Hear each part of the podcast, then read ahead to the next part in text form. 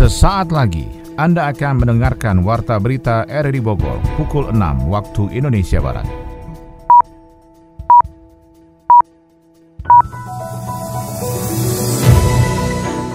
Selamat pagi dan salam jumpa. Kami kembali hadir dalam Warta Berita hari ini, Rabu tanggal 24 Maret 2021.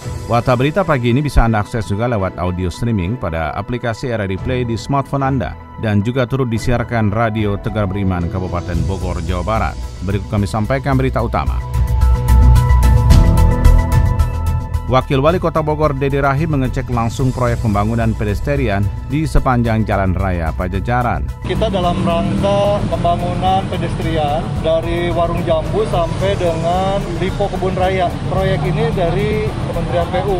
Pemerintah Kota Bogor meminta PT Galvindo menyerahkan pasar TU Kemang. Koordinasi ini menyangkut kepada pelaksanaan operasional yang harusnya memang sudah diserahkan sejak lama tetapi belum diserahkan kepada pihak pemerintah Kota Bogor. Bersama saya Maulana Isnarto, inilah Warta Berita RRI selengkapnya.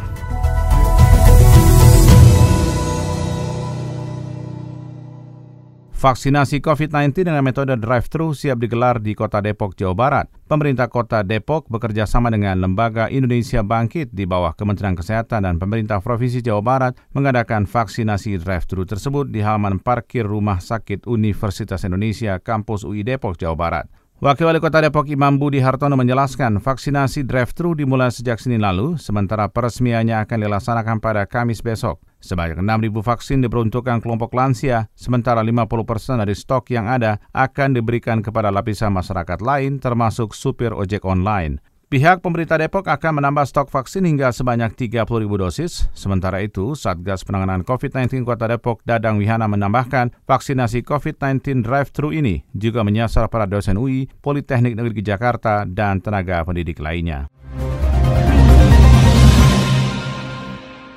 Wakil Wali Kota Bogor Dedi Rahim mengecek langsung proyek pembangunan pedestrian di sepanjang Jalan Raya Pajajaran. Laporannya akan disampaikan Adi Fajar Nugraha. Pemerintah Kota Bogor akan mengembalikan fungsi jalur pejalan kaki dengan membangun pedestrian di sepanjang 3 km dari Simpang Warung Jambu hingga Mall Lipo Kebun Raya.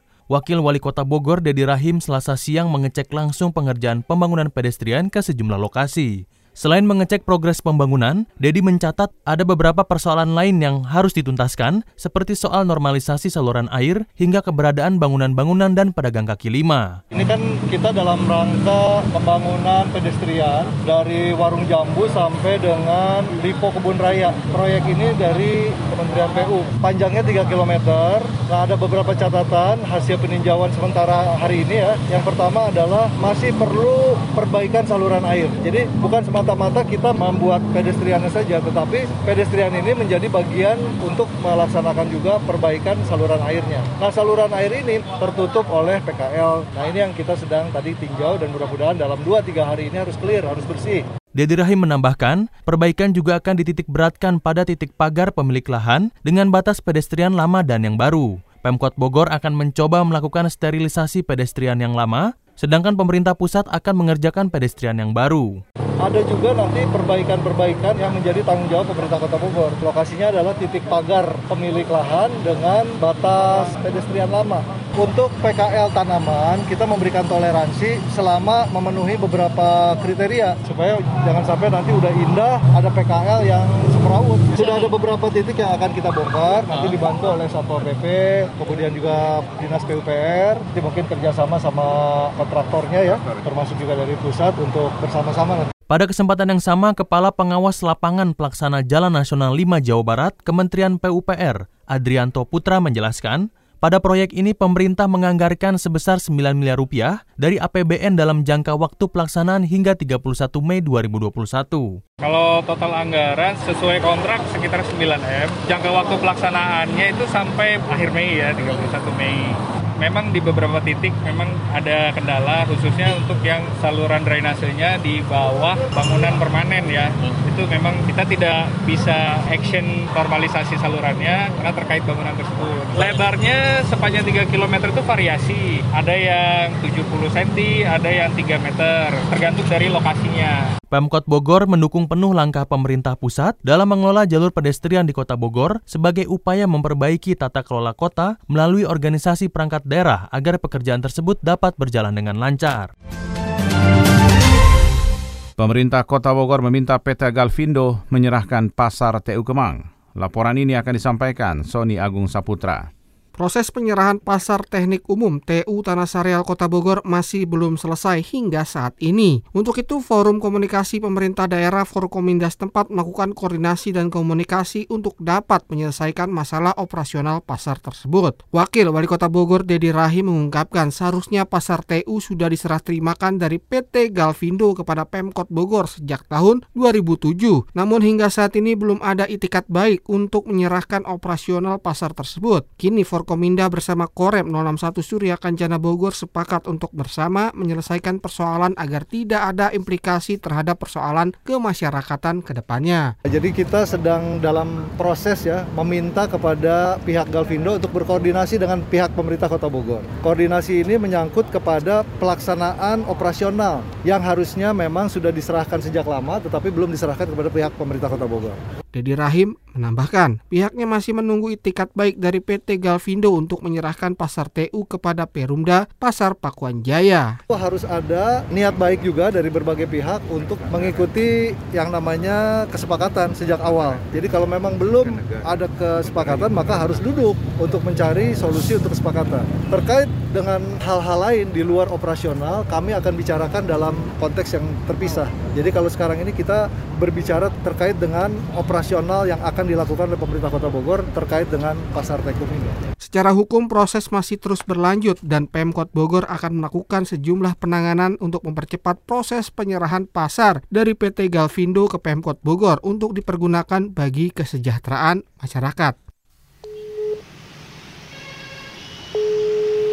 Bu, aku ke rumah ya.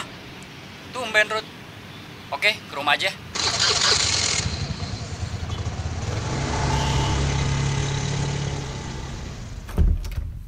Halo bro, Widi, lagi ngedit nih. Yoi bro, ada apa? Ini bro, gitar kesayangan mau tak jual. Wih, serius nih? Ini kan gitar yang dari dulu aku inginkan. Wah, wah, wah, wah. Ini gitar dijual nyerah sama musik nih. Ya enggak lah, butuh modal usaha. Di masa pandemi ini, yang bisa kita lakukan, lakukanlah. Belum mau menyerah dengan mudah, setelah pandemi berlalu, gue bermusik lagi. Tetap berusaha bertahan hidup, bro. Mantap. Good luck, bro.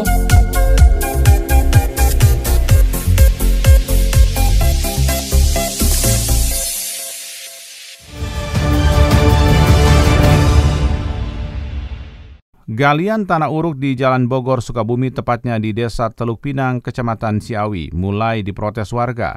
Meski sudah diperingatkan oleh petugas Pol PP Kecamatan Ciawi, ternyata mereka tetap melakukan aktivitas pada sore bahkan malam hari. Akibatnya, di saat hujan, jalanan di jalan menuju Ciawi Caringin dan sebaliknya dipenuhi tanah berwarna coklat, licin dan membahayakan pengguna jalan, terutama pengendara roda dua. Kasatpol PP Kabupaten Bogor Agus Rido mengatakan lokasi tersebut sudah dipasangi pita segel dan pihaknya juga menjanjikan komitmen untuk memberikan penindakan terhadap pelaku aktivitas galian tanah di lokasi tersebut. Ya kita untuk galian ini terus menerus kita lakukan. Kemarin juga kita baru melaksanakan penutupan ya di Jonggol ya. Salah satu yang galian. Kemudian sebelumnya juga di Cilengsi kita tutup. Kemudian dalam waktu dekat kita akan melaksanakan penutupan juga artinya bahwa galian ini karena memang banyak merugikan masyarakat. Yang pertama merusak lingkungan, yang kedua merusak jalan, yang tiga dalam musim hujan ini membahayakan para pengendara ya jalan licin sampai banyak yang jatuh. Tanah dari lokasi galian tidak hanya tercecer di jalan Provinsi Bogor Sukabumi, melainkan masuk ke ruas menuju Tol Wocimi. Selain meratakan lahan yang berbukit di atas lahan milik sebuah perusahaan, lahan seluas satu setengah hektar yang menjadi objek galian itu pun belum jelas peruntukannya. Tim Kujang Polresta Bogor Kota menjaring komplotan geng motor di kawasan Jalan Pahlawan dan Ciparigi, Kota Bogor. Laporan disampaikan Sony Agung Saputra. Tim Buser Reserse Kriminal yang tergabung dalam tim Kujang Polresta Bogor Kota menjaring kawanan geng motor yang berjumlah 50 orang di kawasan Jalan Pahlawan dan Ciparigi, Kota Bogor. Wakapolresta Bogor Kota AKBP M. Arsal menjelaskan aksi geng motor tersebut sudah meresahkan warga dengan aksinya berkeliling kota dengan membawa senjata tajam. M. Arsal menambahkan pelaku juga sempat menghadang tim Kujang yang akan melakukan penindakan. Yang dua ini ini membawa panah, ya satu orang membawa panah. Jadi mereka sebenarnya ada kurang lebih 50 orang itu sempat menghadang petugas. Nah, 12 motor sempat kita amankan satu orang dan setelah kita geledah kita dapat panah ada 16 anak panah yang kemudian bisa kita amankan dan juga untuk busurnya. Kemudian ada curas ya terkait dengan motor itu sekitar kalau tadi itu pagi sekitar jam 3 pagi, jam setengah 4 pagi. Nah tinggal kerawanan-kerawanan dengan adanya tim Kujang yang kita bentuk di Kota Bogor ini cukup efektif. Mereka bergerak seperti bagaikan hantu. Tiba-tiba muncul ya jam berapapun mereka selalu siap. Kita udah buat tim. Pelaku yang membawa senjata tajam itu berinisial AR. Di hadapan penyidik tim Kujang Polresta Bogor Kota mengaku menggunakan senjata tajam jenis panah untuk tawuran. Ini yang kita tangkap, namamu siapa? Ardiansa. Ardiansa. Dia kita geledah ada busur panah dan juga anak panah sejumlah 16. Ya. Nah, kamu ceritakan Mas. Enggak emang segitu busur. Enggak tahu Pak teman yang bawa, bukan saya. Kenapa nggak pakai golok aja? Hah? Malah memilih panah. Kenapa itu panah beli. Ah, bukan bukan yang saya, itu panah kayak bikin mainan. Bisa dibongkar pasang itu panah. Lalu apa tujuannya dengan menggunakan panah ini? Kurang tahu. Saya buat kalau saya cuma buat nakut-nakutin. Kalau saya juga sempat pernah dihadang, Pak. Oleh siapa? Kapan? Oh, musuh, Pak. Nggak tahu kalau kapannya. Kok bisa ada punya musuh? Namanya orang, Pak, lagi lewat. Di Bogor sekarang banyak gangster, Pak. Berapa banyak yang kamu tahu? Banyak, Pak. Berapa 10 gangster? Kurang tahu. Pelaku akan dikenakan pasal 2 Undang-Undang Darurat Nomor 12 Tahun 1951 tentang membawa senjata tajam dengan ancaman hukuman maksimal 10 tahun penjara. Anda masih mendengarkan Warta Berita RRI Bogor.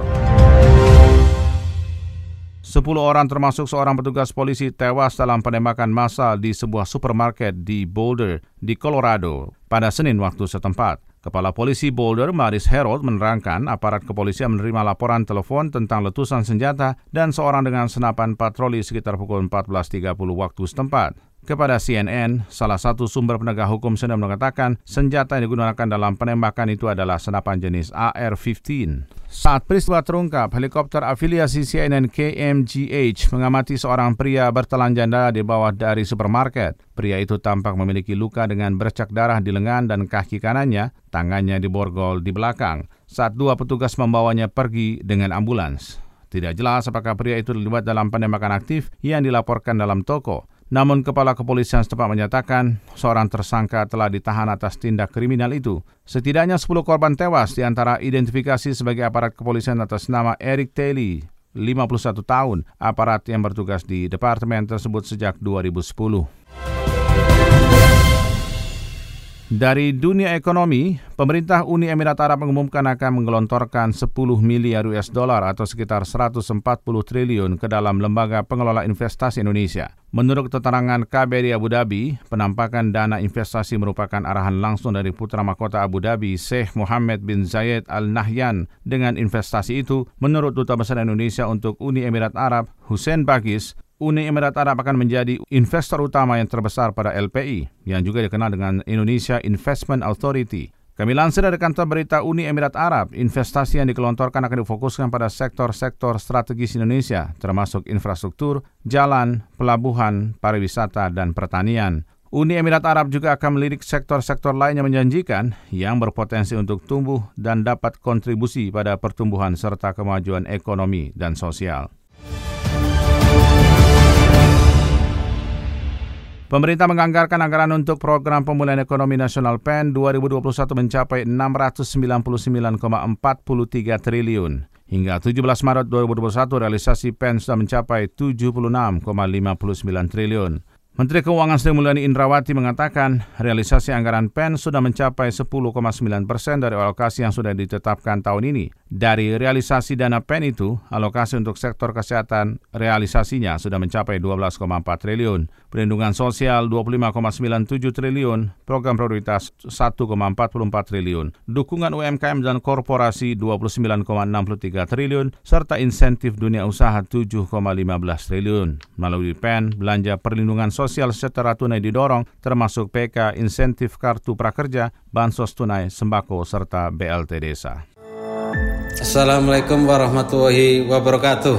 Saya Munaji, Kepala Kejaksaan Negeri Kabupaten Bogor, mengajak seluruh warga Kabupaten Bogor bersama RRI, Radio Tanggap Bencana COVID-19, untuk terus semangat dan optimis meningkatkan kewaspadaan dan kesiagaan untuk menghadapi wabah COVID-19 dengan patuh kepada protokol kesehatan sebagaimana yang telah ditetapkan WHO dengan cara selalu memakai masker di saat keluar rumah, mencuci tangan dengan sabun atau menggunakan hand sanitizer dan tetap berada di rumah dalam rangka mencegah penyebaran virus corona. Bersama kita bisa melawan corona.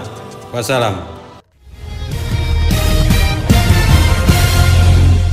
Dua berita olahraga akan mewarnai informasi olahraga pada hari ini mengenai tim Indonesia menyatakan ketidakpuasannya terhadap permohonan maaf yang telah disampaikan oleh BWF terkait kisru All England 2021. Duel antara World Grandmaster Iren Karisma Sukanda dan Dewa Kipas alias Dadang Subur menarik perhatian publik hingga Federasi Catur Dunia. Selengkapnya akan disampaikan Kriswanto.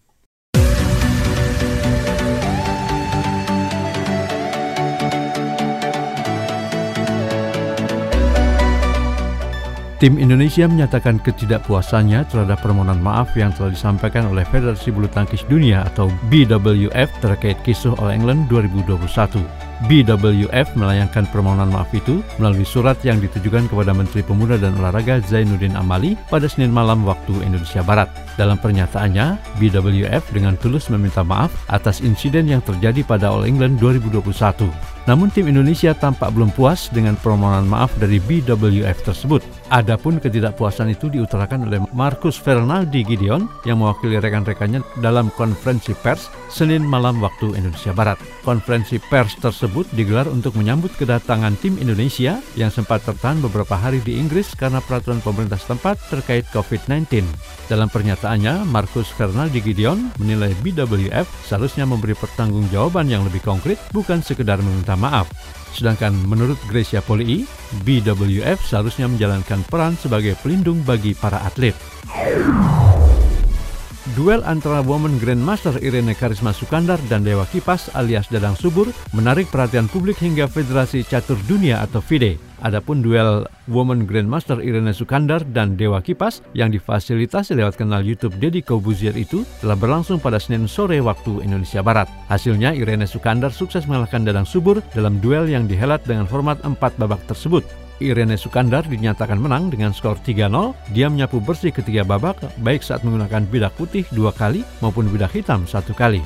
Pelaksanaan duel Women Grandmaster Irene Sukandar versus Dewa Kipas menjadi puncak dari sederet persoalan terkait sepak terjang dadang subur dalam situs catur virtual chess.com.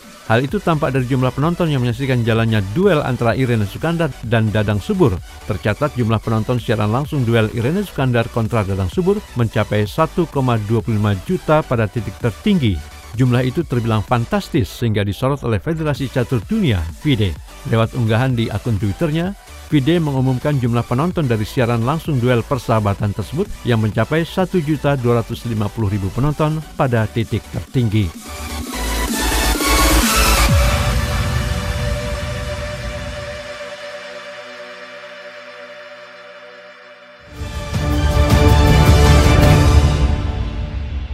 Di bagian akhir warta berita hari ini, kami akan sajikan sebuah paket informasi khusus dengan judul TPA Galuga, sebuah lokasi pembuangan sampah yang melegenda di Bogor. Liputan khusus ini akan kita ikuti bersama Yofri Haryadi.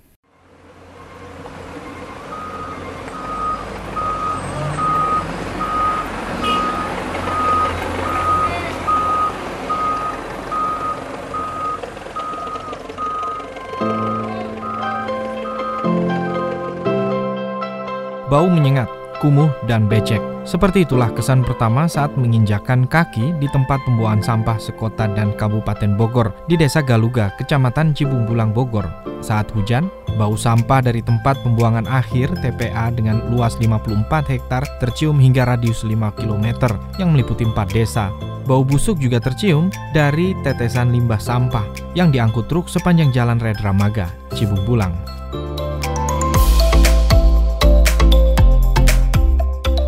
Dalam satu lokasi pembuangan sampah, ada dua bagian lahan yang dimiliki dua pemerintah daerah, yakni 37,8 hektar milik pemerintah kota Bogor, sementara yang 8 hektar milik pemerintah Kabupaten Bogor. Hadirnya tempat pembuangan akhir sampah di Kecamatan Cibunggulang itu menjadi surga bagi banyak pemulung untuk mengais dan memilah sampah yang bisa didaur ulang untuk dijual kepada pengepul. Biasanya yang dipungut apa wae nyambu yang dipungutan, Bu? Bodong, Terus? bawa gelas, terus kantong kresek, apa aja dah beli, gitu. botol. Berapa kalau misalkan Ibu sehari dapatnya? Ya tergantung kita berangkatnya. Sehari berapa berapa banyak? Ada tiga puluh ribu. 30 ribu? Iya. Gitu. Ada yang pengepul lah. Tapi cukup Bu untuk kebutuhan sehari-hari? Ya enggak lah mas. Apa kan saya banyak anaknya? Oh gitu. Bau kayak gini nggak nggak ke- keganggu Ibu? Enggak, udah biasa. Nuhun Ibu nami Ibu sa Uci. Uci. Warga mana dia? Kampung Wayan. Yang dikumpulin tuh apa aja sih ya? Yang itu kardus terus emberan botol aqua sama itu apa kalau sehari boleh tahu nggak dapat berapa gitu ah, bisa ngumpulin botol-botol itu? paling 50 50. dua kali sehari Dua kali sehari. Oh, dikumpulin terus ada yang bawa lagi gitu. Ada. Harganya berapa kalau misalnya dijual untuk plastik gitu, botol plastik gitu? ah? botol plastik 1500 Sekilo itu? ya Oh, bau kayak gini ya udah terbiasa atau gimana gitu? udah biasa Udah berapa tahun? Nah, Tiga. tiga tahun. Punten namina kenal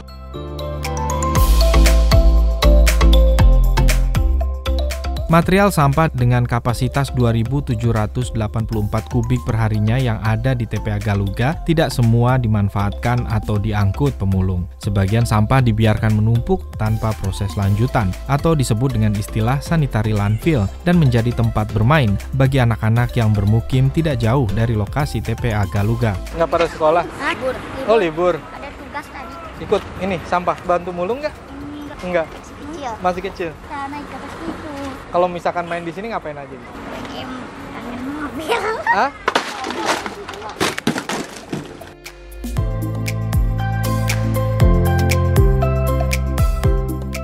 Lalat bertebaran sudah biasa, bahkan bau menyengat menjadi bagian dari kehidupan warga yang bermukim di sekitar TPA Galuga. Meski beberapa kampung sudah dibebaskan oleh pemerintah daerah, namun masih saja ada warga yang nekat tinggal dengan jarak 50 meter dari lokasi pembuangan sampah terbesar itu. Saya bertemu dengan Darwis, warga yang juga tokoh masyarakat lokal, menceritakan perjalanan TPA Galuga dari awal mula hingga saat ini. Sejarah Garuga tuh emang dulu masih kepala desanya Pak Mehmet, Mehmet AM kebetulan itu bukan siapa-siapa keluarga paman dari pribadi. Dimulainya dulu tuh waktu Bapak Lurahnya Pak Mehmet tahun 90-an. Dulu tuh wacana Kades Pak Mehmet itu emang bukan untuk publik, bukan untuk sekup kabupaten maupun pemkot. Artinya Mehmet ini memberi ruang untuk pasar Lewiliang dan pasar Jampe awal. Malah sebelum sa- 90 udah wacana tuh tempat ini.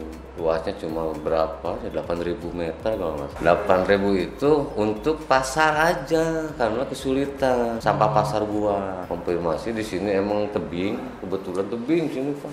Ada masuklah ke kantor desa Galuga mengupayakan lahan untuk pasar. Seiring waktu dari setelah pasar sampah masuk 91 92 itu Pemda Kabupaten dulu masuk dari beberapa wilayah cuma emang belum banyak nih. Kurang lebih 8 armada lah 8 atau 10 armada kabupaten dulu. 92 nya Pemkot masuk ikut ke kabupaten. Nggak tahu tuh komitmennya seperti apa kita Oh. nggak tahu ya. Belum aktif di bidang ke masyarakat kalau nggak salah lima armada lah ikut buang. Seiring waktu seiring waktu berkembang berkembang masuklah komitmen tuh melalui masyarakat juga melibatkan LSM Korek waktu itu Oh, iya.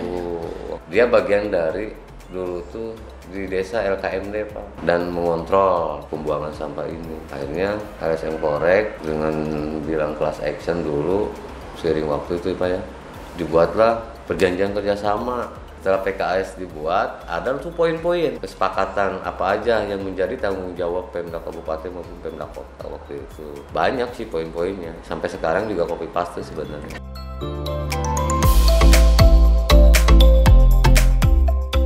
tidak memiliki banyak pilihan.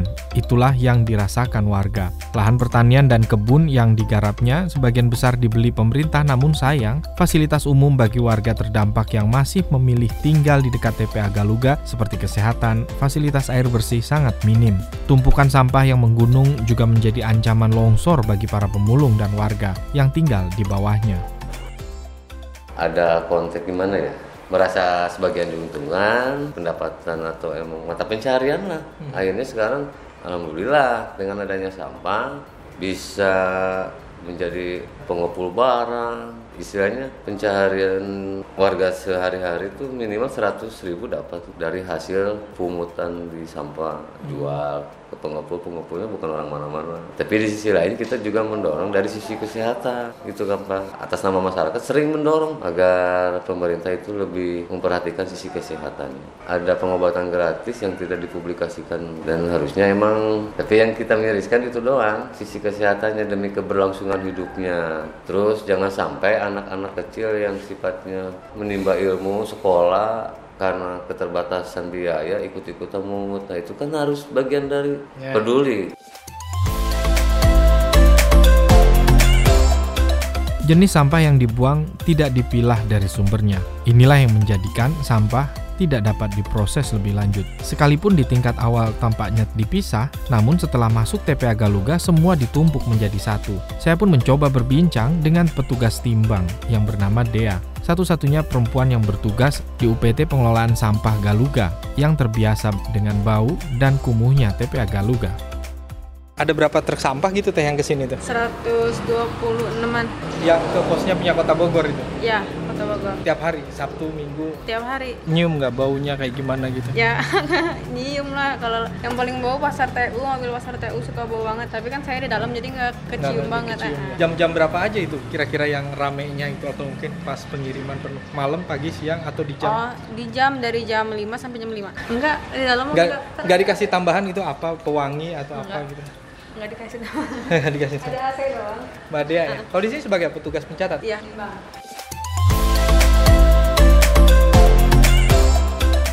Tidak hanya truk berplat kuning saja, ternyata truk sampah berplat hitam juga membuang sampah yang diangkutnya ke TPA Galuga.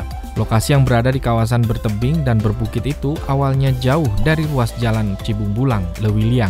Semakin sempitnya lahan dan perkembangan penduduk, Kecamatan Cibungbulang kini berdiri begitu banyak pemukiman perumahan berharga miring dengan tantangannya, hembusan aroma sampah TPA Galuga yang melegenda.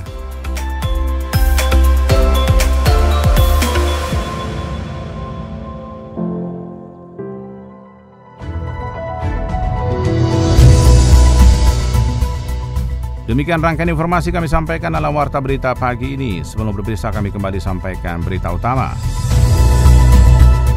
Wakil Wali Kota Bogor Dedi Rahim mengecek langsung proyek pembangunan pedestrian di sepanjang Jalan Raya Pajajaran.